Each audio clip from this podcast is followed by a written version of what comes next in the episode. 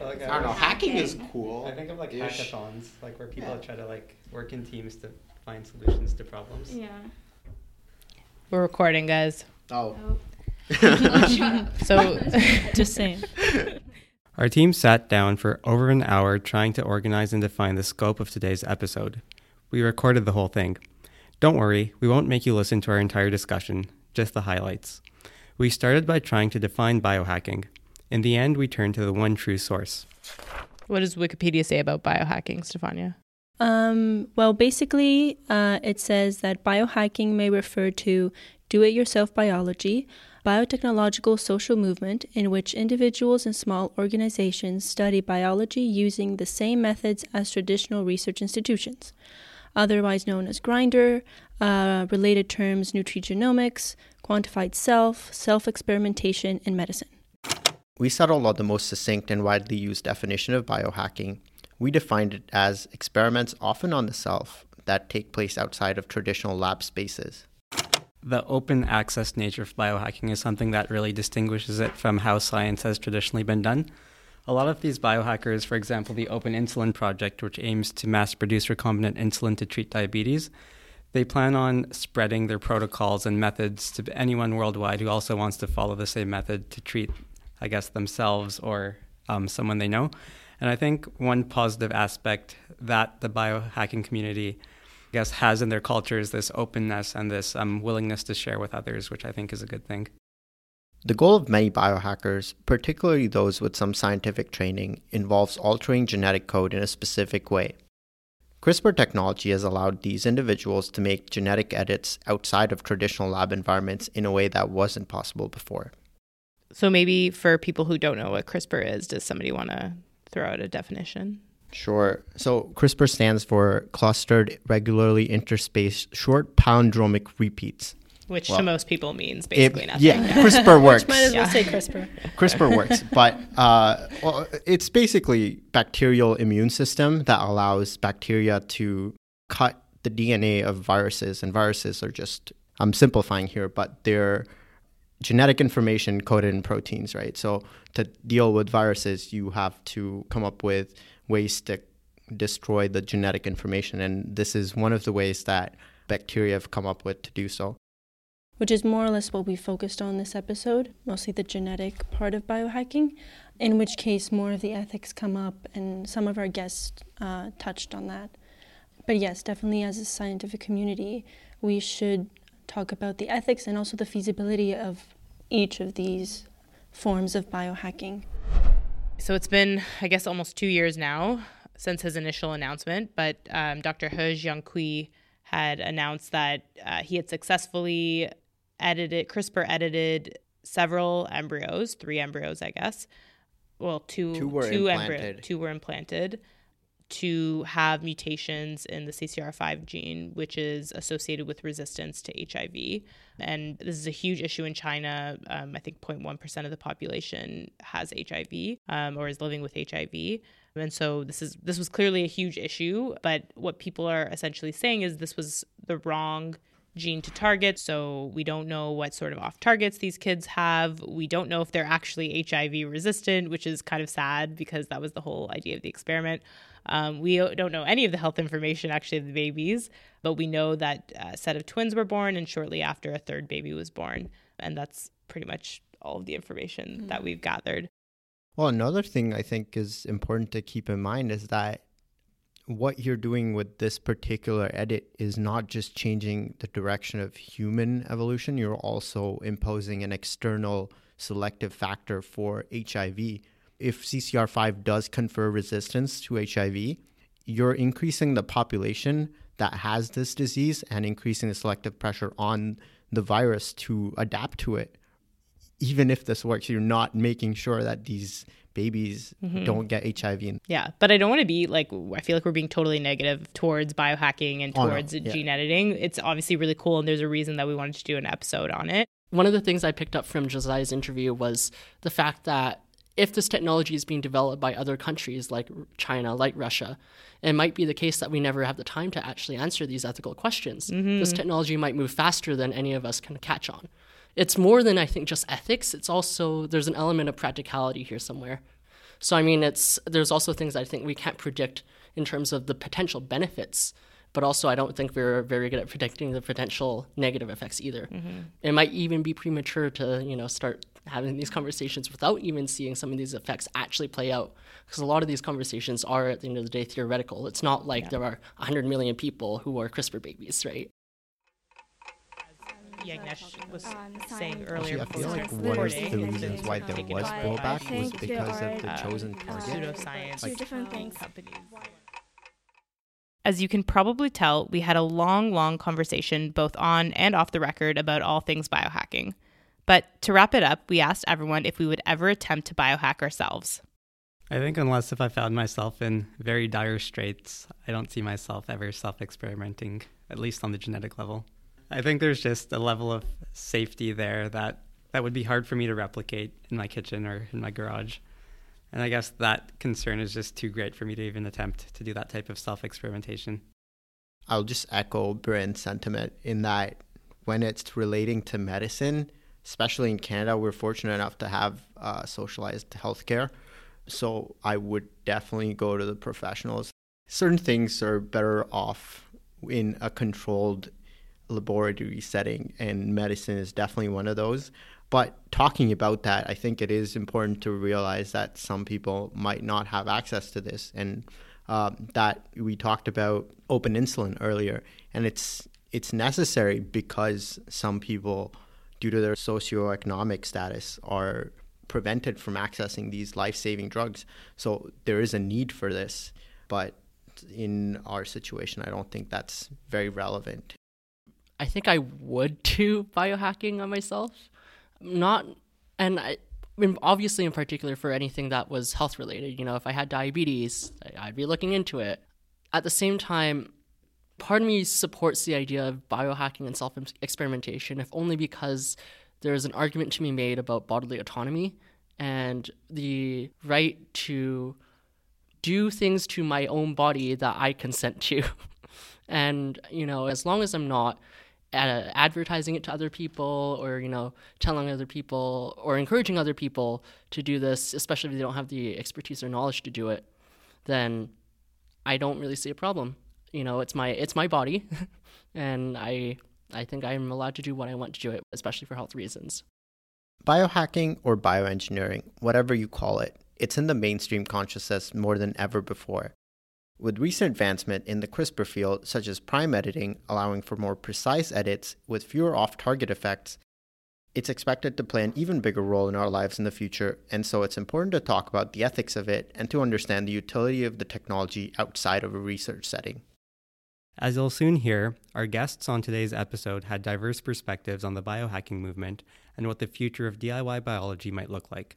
This is Biren. This is Yagnesh. And this is Melissa. Welcome to episode 73 of Raw Talk.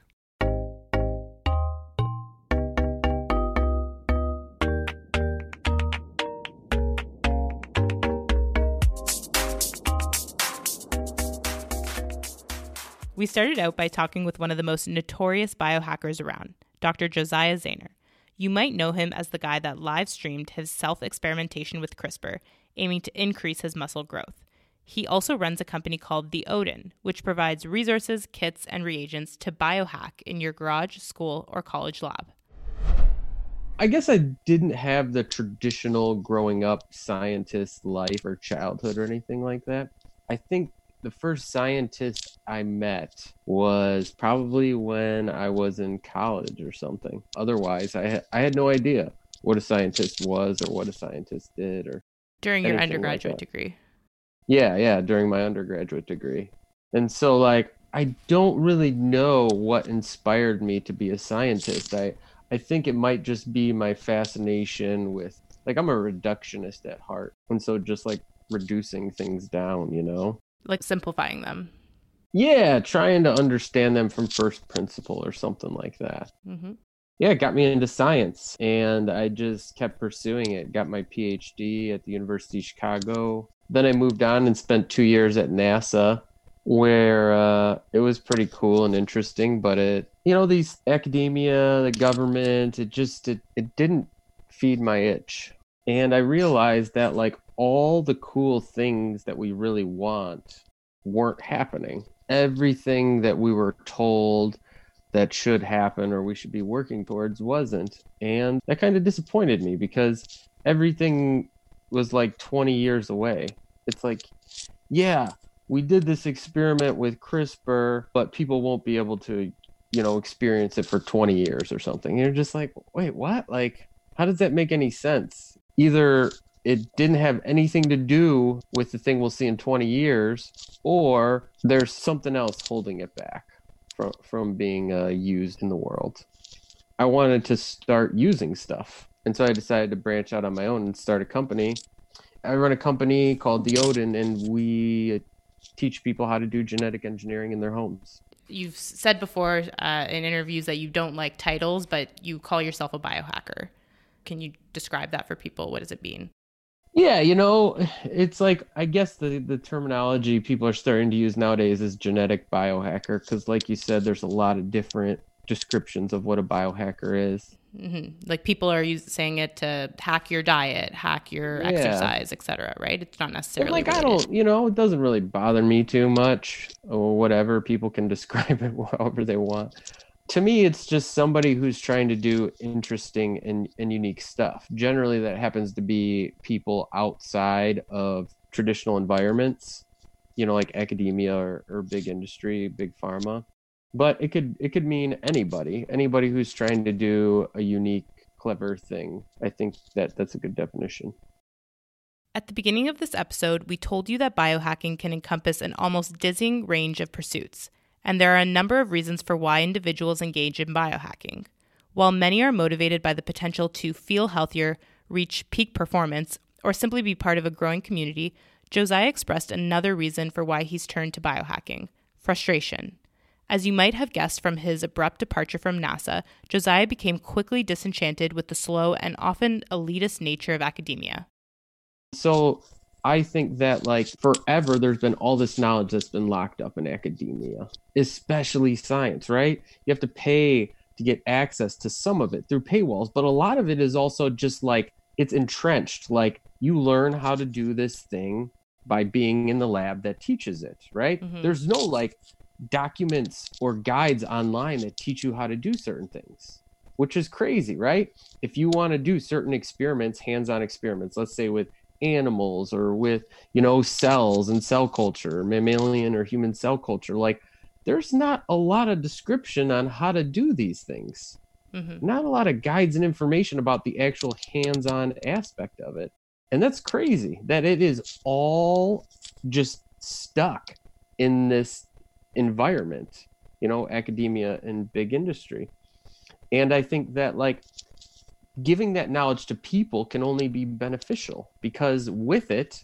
if this technology is sufficiently powerful, like everybody says, if it can do all the things that scientists believe it can do, then these people who have access to it will also be able to do those things, right?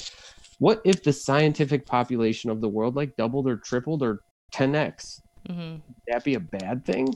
You know, I I just can't see it that way. I can't imagine even if people contribute barely anything. Like I can't imagine it's a bad thing that people have access to this knowledge. So, what are the positive things that have come out of biohacking in general? Yeah, no. The big thing for us is just education, right? You know, sometimes people look at it like like what have people created or something? Has anybody created like a new drug mm-hmm. or like engineered a new crop or something like that. And I think those are unfair goals or or things like that, right? I think those are unfair things standards to set these people to. When like just a few years ago there was nothing. Absolutely nothing, right? People could do absolutely nothing. Like yeah, sure, you might be able to find some materials here and there and, and put some stuff together, but there was no way to learn this stuff pretty much if you didn't you didn't know what you were doing mm-hmm. and now you know we have classes teaching people how to do human cell culture at home without co2 incubators without anything and people are successful at it right there are so many people that we've worked with who in the us don't don't even have like high school diplomas mm.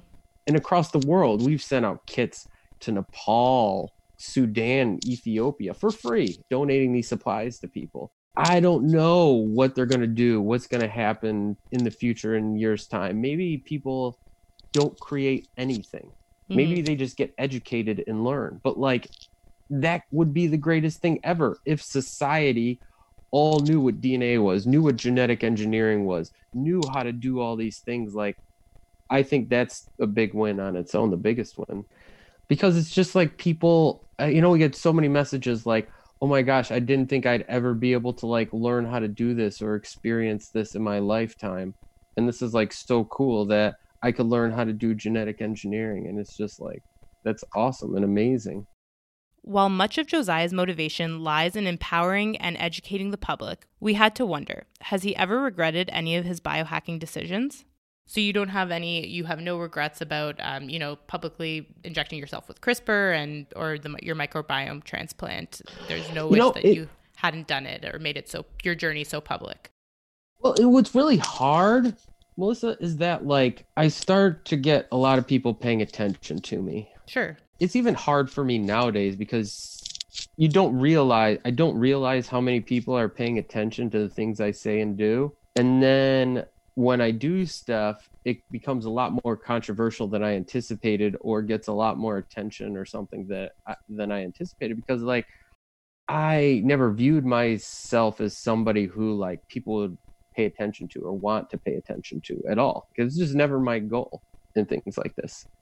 And so these things that I do, I don't regret doing them themselves, but like the effect they can sometimes have is not the intended effect I would want. And that can just be like anger or hatred or people doing stupid stuff, what, whatever the negative consequences of these things. It it affects me also, you know, because mm-hmm. like I don't want my actions to have you know negative outcomes. And i've learned you know sometimes you got to live with the fact that like you can't protect everybody and you can't be perfect and you can't always have the best answer. So i just try to be myself and try to do whatever i would do regardless if anybody was watching. Even though Josiah expressed some regrets about the publicity surrounding his biohacking endeavors, he still believes they were net positive in principle. We asked him to talk about some of the highs and lows he experienced performing his own microbiome transplant, as chronicled in the New York Times OpDoc Gut Hack. I never intended for that to be filmed or anything like that. Somebody asked me if what projects and what stuff I was working on, and I mentioned it, and then somehow people were just like, "Oh, you know, we should do some, you know, a uh, write an article story on it." And this was before anybody written any articles really on me or done anything, and I was just like, "Okay, whatever." For that, all the experiments, most all the stuff I've worked on, all the little art cool things I did, like they're pretty much free from judgment from the outside because there was nobody watching me really. And the effort that went into this experiment and just like how much it took for me you know taking the antibiotics that really sucks and it does do a number on your body no matter who you are or what you do. Um, the whole experiment in general and then being scrutinized with the camera and journalists and all this stuff it was like such an emotional and physical investment. It was like one of those instances where you, if you play sports or something where you're just so beat up and you just last gasp of effort you try to do something and it works and you're just like holy f- oh my god it worked all that effort and all that that shit i went through and it actually worked like i did not yeah. expect that at all what is sort of like the danger with maintaining the status quo with these technologies? So, like only using them in regulated spaces like academia, like is there a specific danger that we're kind of hiding them from the rest of the world? Yeah, I think the first thing is just that like the people who control them will be the people in power and get to decide everything, right? Mm-hmm. God forbid that somebody creates a drug or a medicine that can only treat a specific group of people or can only help a specific group of people and they get to decide when it's released or how much they charge for it and stuff like that like that, that starts to get really sickening and there are stuff like that you know like recently this this treatment uh, gene therapy that cost a million dollars, uh, Novartis, I think. They said that like there are people who can't afford this treatment, and so what we're going to do is we're going to do a lottery every year for 100 people who get to receive this gene therapy treatment and who can't afford it. And you're like, that sounds great that you're giving it to 100 people, but like, what about the hundreds or thousands more who don't get it? That's literally mm-hmm. the craziness of our medical system that like people are going to suffer and die because they just can't afford this treatment. And there's nothing we can do about it. Like, mm-hmm. nothing. Instead, we hold a lottery, a lottery. like, your life comes down to a lottery. Holy shit. Yeah. That is crazy. And that brings me to my next question. When we make these technologies commercially available, you know, I think people think designer babies, Gattaca, the eugenics movement reborn, or or at the very least that people will be misinformed or misled by services pretending to give something that they can't actually deliver. Um, but what what would your response be to that? Specifically, I want to talk about the arrest of He Jiankui and and your recent Stat News opinion piece. You know, this stuff is always very inflammatory. People love to like associate genetic modification with Nazi eugenics. Not eugenics in general, because you know those can be two different things. But like Nazi style eugenics, forcing people to uh, have certain character traits and enforcing it on like a state or governmental level um, which i think is very different from like people wanting to have certain traits. That i think is up to each person and it's, it's up to their own self-expression. It, it's body autonomy mm-hmm. to me. Um, i mean what about parents who get ivf and you know have a pre-implantation genetic diagnosis to like choose whether their child has has a disease or not you know like where do we draw the line on this? To some people it's after genetic diagnosis and before gene editing. But if you couldn't tell the difference if i could gene edit you and you couldn't tell the difference between whether it occurred naturally or genetically you know gen- through genetic engineering like what then? Like mm-hmm. is that what's the difference really besides some ethical argument Sure. Well, I think just to comment on the uh, the Chinese babies that were CRISPR edited, I, I think some people actually think you know gene editing could in theory be wonderful for mitochondrial diseases and you know diseases like cystic fibrosis where we can actually cure these people, but it, and it might have been better if he had tried for one of those like single gene diseases or mitochondrial diseases, but the argument is we don't actually know if you know these babies were are actually protected against HIV. They were certain they weren't really at risk for HIV to begin with, so it's not like you're protecting them. Uh, you're not uh, intervening in sort of an unmet medical need. We should be removing the red tape, but this was the wrong step forward. So, what would your response be to that? Maybe, but like tetanus isn't an unmet medical need, right? We get tetanus vaccines Tetanus is not a communicable disease. It's caused by a bacteria that can be treated with antibiotics. Before the tetanus vaccine came out in the US, there was around 580 people a year who got tetanus. 580 people a year who got tetanus. And it can be treated with an antibiotic. I'm, I'm not saying government forced to get a tetanus vaccine, but you know, we, we pretty much are. You know, there's something suggested. like yeah yeah, there's like something like 90% coverage in, in the US. There's no herd immunity or anything like that with tetanus. It, our chances of getting tetanus nowadays, it's a soil bacteria, are like practically insignificant, can be treated with antibiotics. So it's like, according to the CDC, there's about a one in a 100,000 chance you'll receive some type of neuropathy from the tetanus vaccine. Is that a, a risk that we're willing to take with our children, with ourselves, with anybody? We say yes, right? To me, it's like, what's the difference between the HIV thing, if we consider it a vaccine, right? About 0.1% of the Chinese population has HIV. That's that's pretty significant. That's a, that's around 1.5 million people, right? 1.5 million. So, you know, like who knows? You sure like HIV is not a scary thing and we should not you know stigmatize it at all. Mm-hmm. There are plenty of ways to prevent HIV without gene editing or anything like that. Mm-hmm. Um, just as there's plenty of ways to prevent tetanus. But like, if you look at it like that, I I don't get the difference. To me, it comes down mostly to an ethical argument. The whole gene edited babies thing, not really a you know like risking lives or anything risking children or making decisions for children. It's more of like an ethical argument, and that's what where it like bugs me. Yeah, I think. Well, I think people their thought is, and this is was also sort of my thought process. It's a permanent change, and it affects not only these kids, but in theory, their kids and future generations. And you've made that choice, and we don't necessarily know the context in which informed consent was given or like how much knowledge the parents would have had on on HIV and like the specific gene that was mutated and what the specific mutation was. So to make a choice that will affect that many like that many generations to follow is considered irresponsible. You know like there's so many of these arguments and but they're all hypothetical. And yeah we need to be cautious and whatever level of caution you think is appropriate i get that. That's that's an argument people could have. But everything is like all these hypothetical things. What if? What if? What if?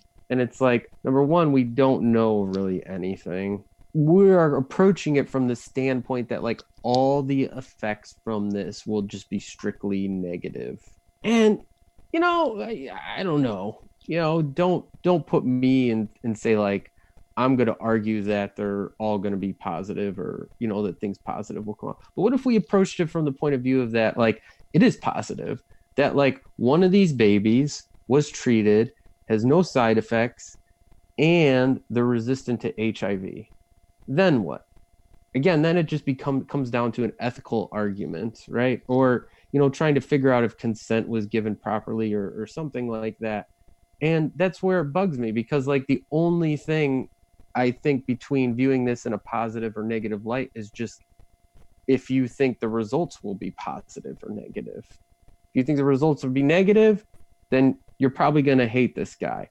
If you think the results will be positive, then you're probably not going to hate this guy. As you can imagine, Josiah has gotten quite a bit of pushback for his opinion piece in Stat News defending Chinese scientist He Jiankui, particularly from the academic community. If you stick around, you'll hear more from our interview with a bioethicist on this topic later. But there are also people who sort of see his point. We spoke with self proclaimed genomic futurist Andrew Hessel, founder of Humane Genomics, a startup that does virus engineering and co lead of Genome Project Write successor to the Human Genome Project that aims to actually write large genomes like the human genome from scratch. As someone who exists on the forefront of genomics and thinks about its future, we had him weigh in on the ethics behind gene editing in embryos. So, I, what we saw with the gene edited babies was was complicated because people were a little shocked. This was they weren't prepared for it. There was it was kind of it was just kind of you know, it, it, it appeared without a lot of warning. And, and frankly, it was a very poorly devised project. But I, I want to be clear if, if the scientists had, had used CRISPR not to do an enhancement to make HIV resistant babies, but if instead he had worked with infertile couples to bring a baby into the world um, that wouldn't otherwise have been born, it would have been the IVF, you know, uh, uh, the modern version of, of IVF. That was the that was such an obvious mistake in the choice of the project that I can only think he was just poorly advised because I would have told him that in two minutes.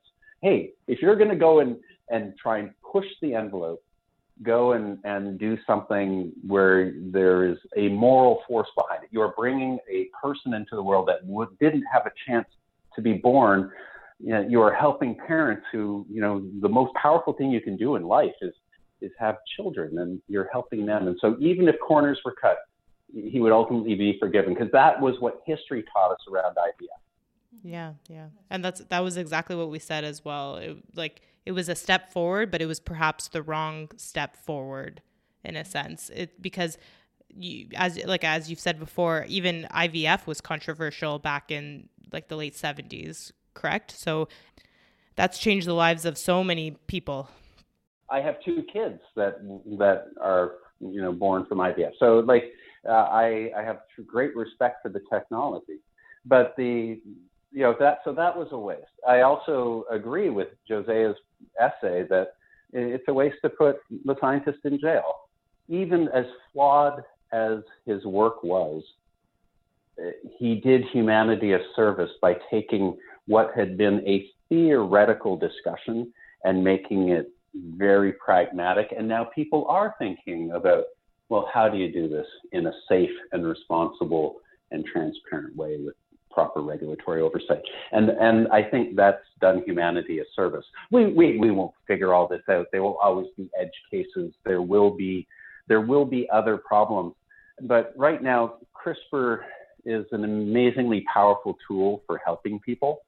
And and I believe that over the next decade, as we start to move into whole genome engineering, we're we're only going to be able to do this type of modification or design of completely new things at a faster and faster pace, more accurately, more robust. So again, it will offend some people just because they think we're playing God, but in my view, it is just another technology that humanity has to, you know, to master. And it's the only technology that that is provably sustainable and compatible with life. So so I think it's I, I really believe that biotechnologies in general help us find a or create a new balance with nature that you know that really makes uh, starts to repair some of the damage that we've done with early with earlier technologies do you think there would have been so much pushback if he had released the findings in a scientific paper as opposed to a YouTube video?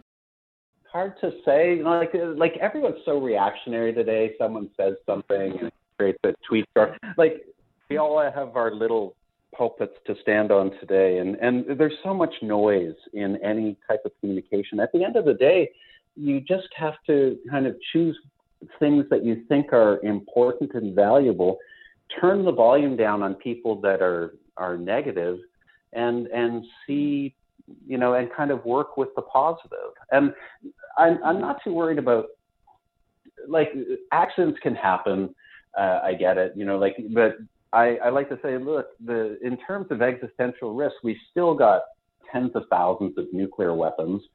I i don't really worry about life all that much. Uh, you know i think that's a threat I think in terms of causing harm to others, you can do it with computers, you know, much easier than you can do it with biology today. So I think we've got a window here, you know, to kind of get, you know, get up to speed. And I think there will be some sort of sensitizing event at some point where someone will use these technologies in a way either nefariously or by accident to do something that sensitizes the world that we have to start thinking about things. And it's not test, it's it's not gene edited baby. That's not going to change the world. I think I think it's going to be something. It's going to be some other biological, perhaps with a virus. I, I don't know, but but I I want us to start thinking and preparing for something like that. Uh, because it's pretty predictable it's going to happen. When we when we started networking computers, the scientists didn't even really think about, oh, we need kind of a, an immune system for our computer networks.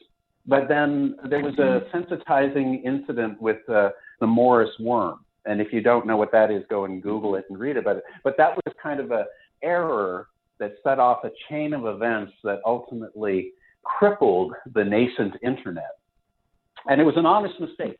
And, and that kind of seeded uh, more and more awareness that yeah, we kind of have to have you know if you have a you, you need a digital immune system and then antivirus software, blah blah blah. You know, all started you know rising. So I think I think there's an opportunity to completely rethink biological security and create a whole new ecosystem and industry that is a lot better. And I think it turns into what we would recognize today as just better public health and public and, and healthcare and, and environmental stewardship. like, that's what it would look like if you built that type of system. I think in general, it's not so much an ethical issue. I think it's how do we get everyone in the world more comfortable with these technologies, just as they've become more comfortable with computer technologies and cell technologies and AI and robots and whatever else. I think I think we just have to recognize biology is a technology, and you know it should be you know used appropriately. We talked to Josiah Zayner, and he was he's also one of those people that are talking about taking all of these technologies and bringing them to to consumers, to bringing them to outside of the lab, outside of institutions, and making it accessible. Of course, expressing some frustration that the rate of that is happening really slowly. Where do you think we are in terms of that? Because I've, I've heard you speak previously on how the, the rate of this the, that this technology is advancing is really fast. Do you think that that is something that is possible, or or it's sort of dreaming that we can actually anybody can do it? Is there a middle ground, or can we actually get to that? Oh well, let me let me just say I'm completely aligned with Josiah in that the bio. I don't like the term biohacker. Every scientist working in life science is a biohacker. They are taking something that exists already and they're dissecting it, whether it's physically or molecularly or computationally, they're they're taking it apart and trying to figure out how it works and then and then manipulating the systems. No one's got the blueprints. In a sense, every scientist working in life science can be called a biohacker. I don't like that term because it comes with some edgy negative connotations. I like bioengineering Specifically, what Andrew likes is synthetic biology, a relatively new area of science that uses the principles of engineering to design new or redesign existing biological systems. Most of you probably know about the successes of the Human Genome Project, a multi billion dollar initiative to sequence the first human genome. The Human Genome Project was completed nearly 20 years ago, and now we've dramatically improved technologies to read DNA faster at a much lower cost from several billion dollars to now just a couple hundred dollars per genome. More amazingly, we can not only read our DNA, we can edit it using tools like CRISPR.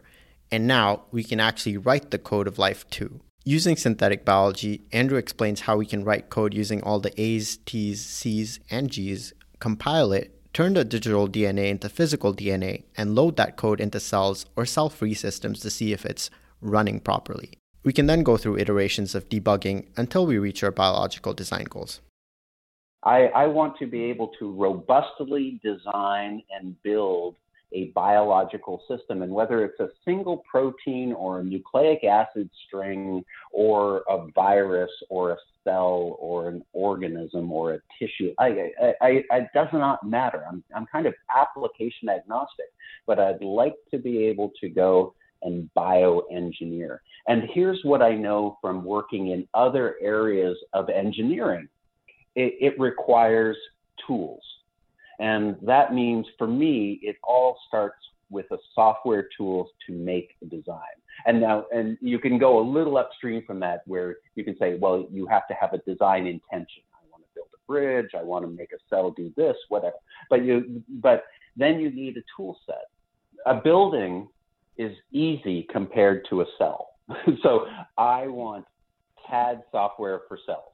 I want I want it to be a like Google Earth, but for a cell. I want it to be that powerful. I want to be able to design code for that cell simulator and have a pretty good idea of how it's going to run in that model cell before I ever go and build it. But to get there, we're going to have to do a few iterations between genotype and phenotype at the cellular level to really train that system because biophysics compared to the physics you would do for a building or a car.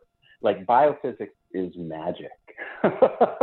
Like how an en- how a single protein folds or an enzyme works can be mind boggling so I, I know we have to go and do a little bit of you know more work on the model but but that process of sitting down at software designing compiling your code, DNA synthesis, getting it into a cell or cell free system and doing the test and measurement. I want to see that entire process as be completely digital and no lab tools required for any for so I want my daughter who's like five to be able to go up and I want to be able to teach her on software very easily to be able to make a bacterium glow. But I don't think she mm-hmm. needs to actually handle that bacterium to do it. so all of the back end, you know, DNA synthesis and boot up and testing I want to see on an automated platform.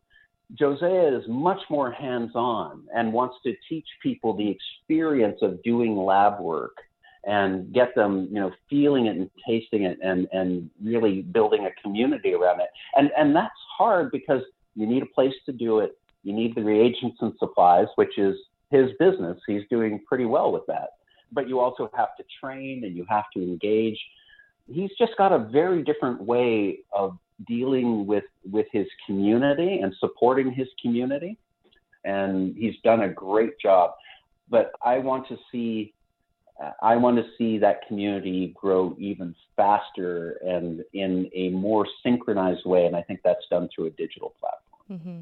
Another thing that i absolutely think is going to happen is we're going to have more biological engineers whether they are 10 year olds they're learning how to start coding you know, bacterial metabolism to to a, just the diversity of, of, of, various professionals coming into the world, very much like software engineering. I think we're going to have, you know, biological engineers like that, and more of those biological engineers than we have PhD scientists in, you know, in the next five to 10 years. I think this community is just going to explode, and not everyone is going to go and try and cure cancer or completely reprogram you know, an E. coli. But to me, the outputs of a lot of bioengineers being empowered with a digital system, ultimately you end up getting something like a biological app store.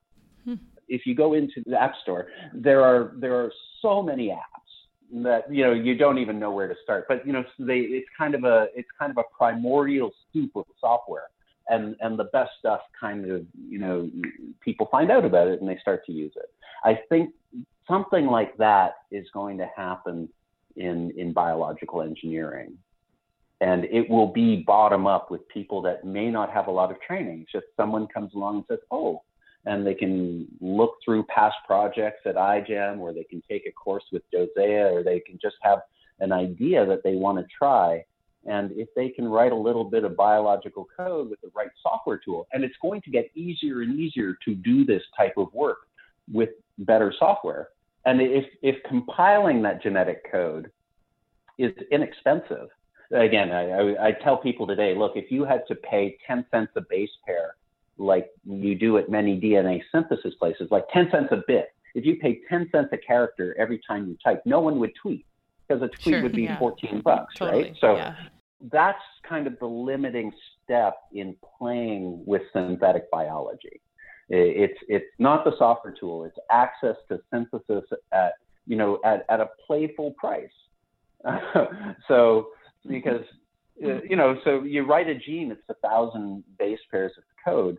You know, it's still going to cost you a hundred bucks to boot up that gene, right? So that's okay. Uh, there's ways to do it cheaper if you have, uh, but but still, that's just that's a lot. And then if you actually that doesn't get you the results of running that code in a cell yet. So then you have more overheads.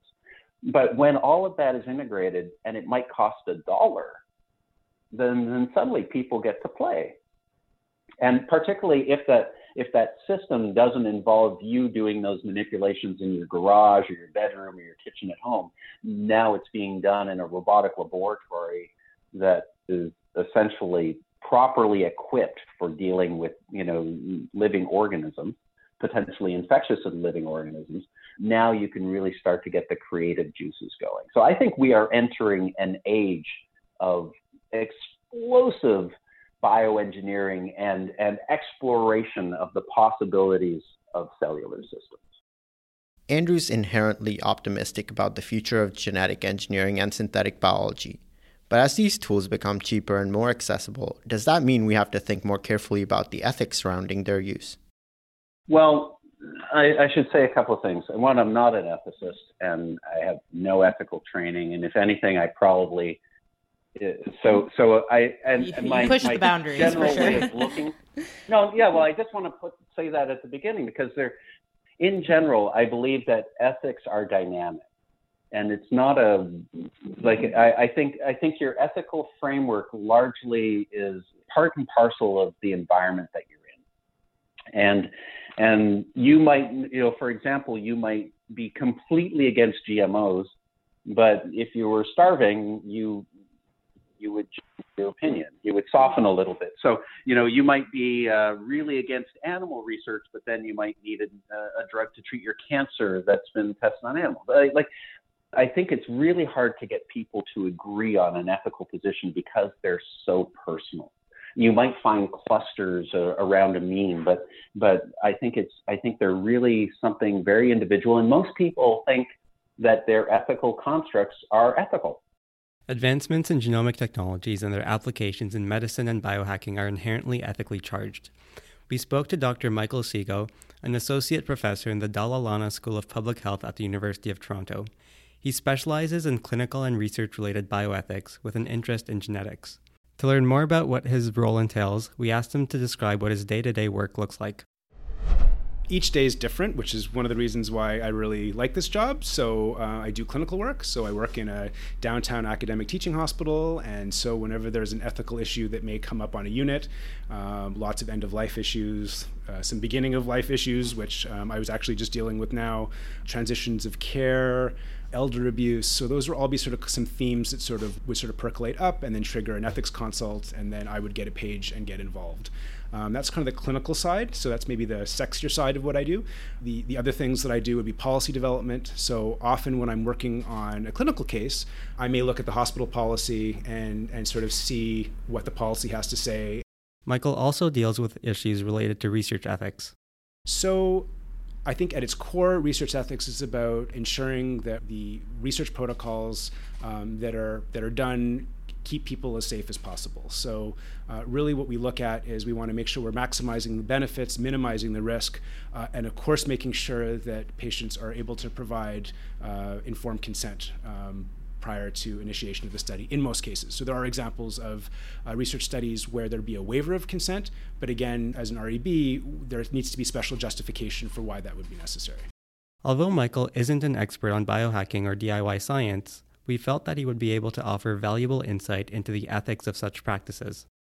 So, so I'm not an expert in biohacking, so I'll, I will, I will put that on the table right away. Uh, although I'm familiar with the term, and I'm sort of familiar a little bit with the with, with the landscape. So I guess what would concern me the most, um, and maybe this is just because I've I, I, I'm sort of heavily involved in regulated science, like being a part of an REB. But I guess what worries me is that people might be doing things without really knowing what the risks are, right? And they're not doing it in a regulated environment. They're basically conducting science on themselves in their basement, and there isn't sort of that, there isn't any oversight.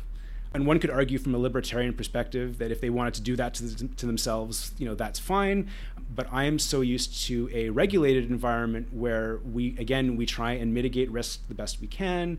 Uh, we do things in a very stepwise fashion where, you know, if we're doing a, so if we're doing a clinical trial, um, there's always going to be a phase one where we're going to look for what is the kind of the safe dose to give. And that's a very small number of patients. And then there's the phase two. And then there, so things happen in a very slow but regulated way. And biohacking seems like it's exactly the opposite.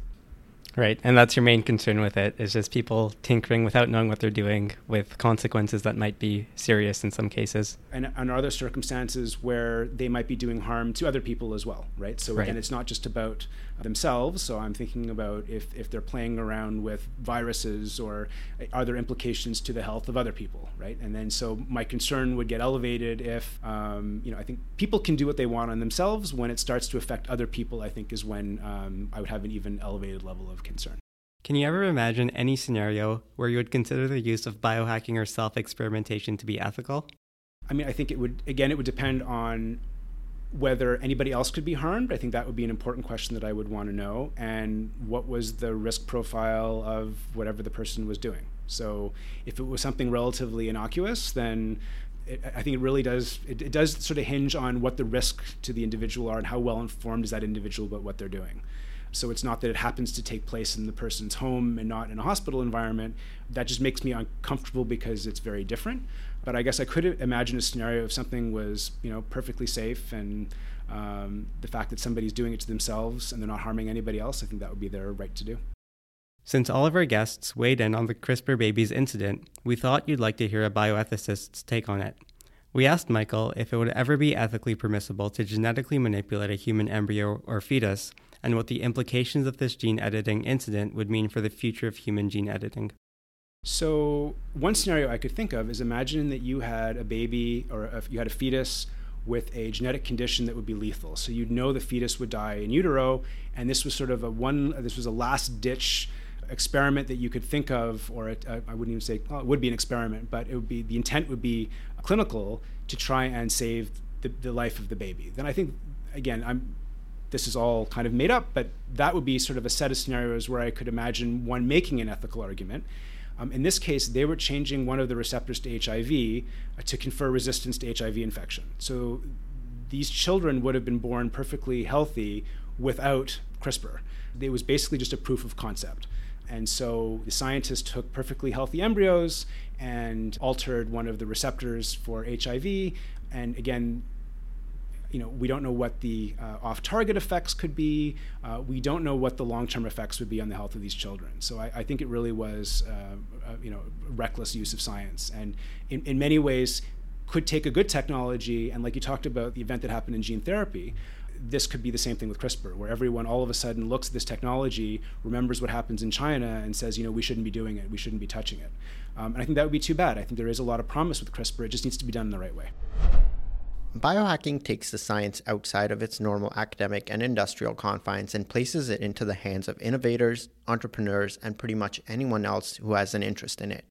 While this sort of DIY science has exciting implications for how society may one day deal with inaccessible drug costs, scientific literacy, and the food industry, we must temper our optimism by acknowledging and grappling with some of the ethical challenges that biohacking poses. We tried to keep an open mind while putting together this episode and not be swayed by our preconceptions. We gained some new perspective on biohacking from our guests, and we hope you did as well. If you're interested in learning more, we've linked some additional resources recommended by our guests in the episode show notes. You can also let us know what you thought by commenting on our latest Facebook, Twitter, and Instagram posts at Raw Talk Podcast. This episode was hosted by myself, Biren Dave, Yagnesh Ladumar, and Melissa Galati. Nathan Chan, Stefania Asimopoulos, and Tsukiko Miyata helped conduct the interviews, develop content, and share their opinions during the roundtable session. Melissa Galati was our executive editor. Photography was done by Nathan Chan, and Kat Ann was our audio engineer. A very special thank you to our guests, Dr. Josiah Zayner, Andrew Hessel, and Dr. Michael Szego, for speaking to us and sharing their insights. And of course, thank you for listening. Be sure to check out our next episode in two weeks, where we discuss pandemics. Raw Talk Podcast is a student presentation of the Institute of Medical Science and the Faculty of Medicine at the University of Toronto. The opinions expressed on the show are not necessarily those of the IMS, the Faculty of Medicine, or the university. To learn more about the show, visit our website, rawtalkpodcast.com, and stay up to date by following us on Twitter, Instagram, and Facebook at Raw Talk Podcast. Support the show by using the affiliate link on our website when you shop on Amazon. Also, don't forget to subscribe on iTunes, Spotify, or wherever else you listen to podcasts, and rate us five stars. Until next time, keep it raw.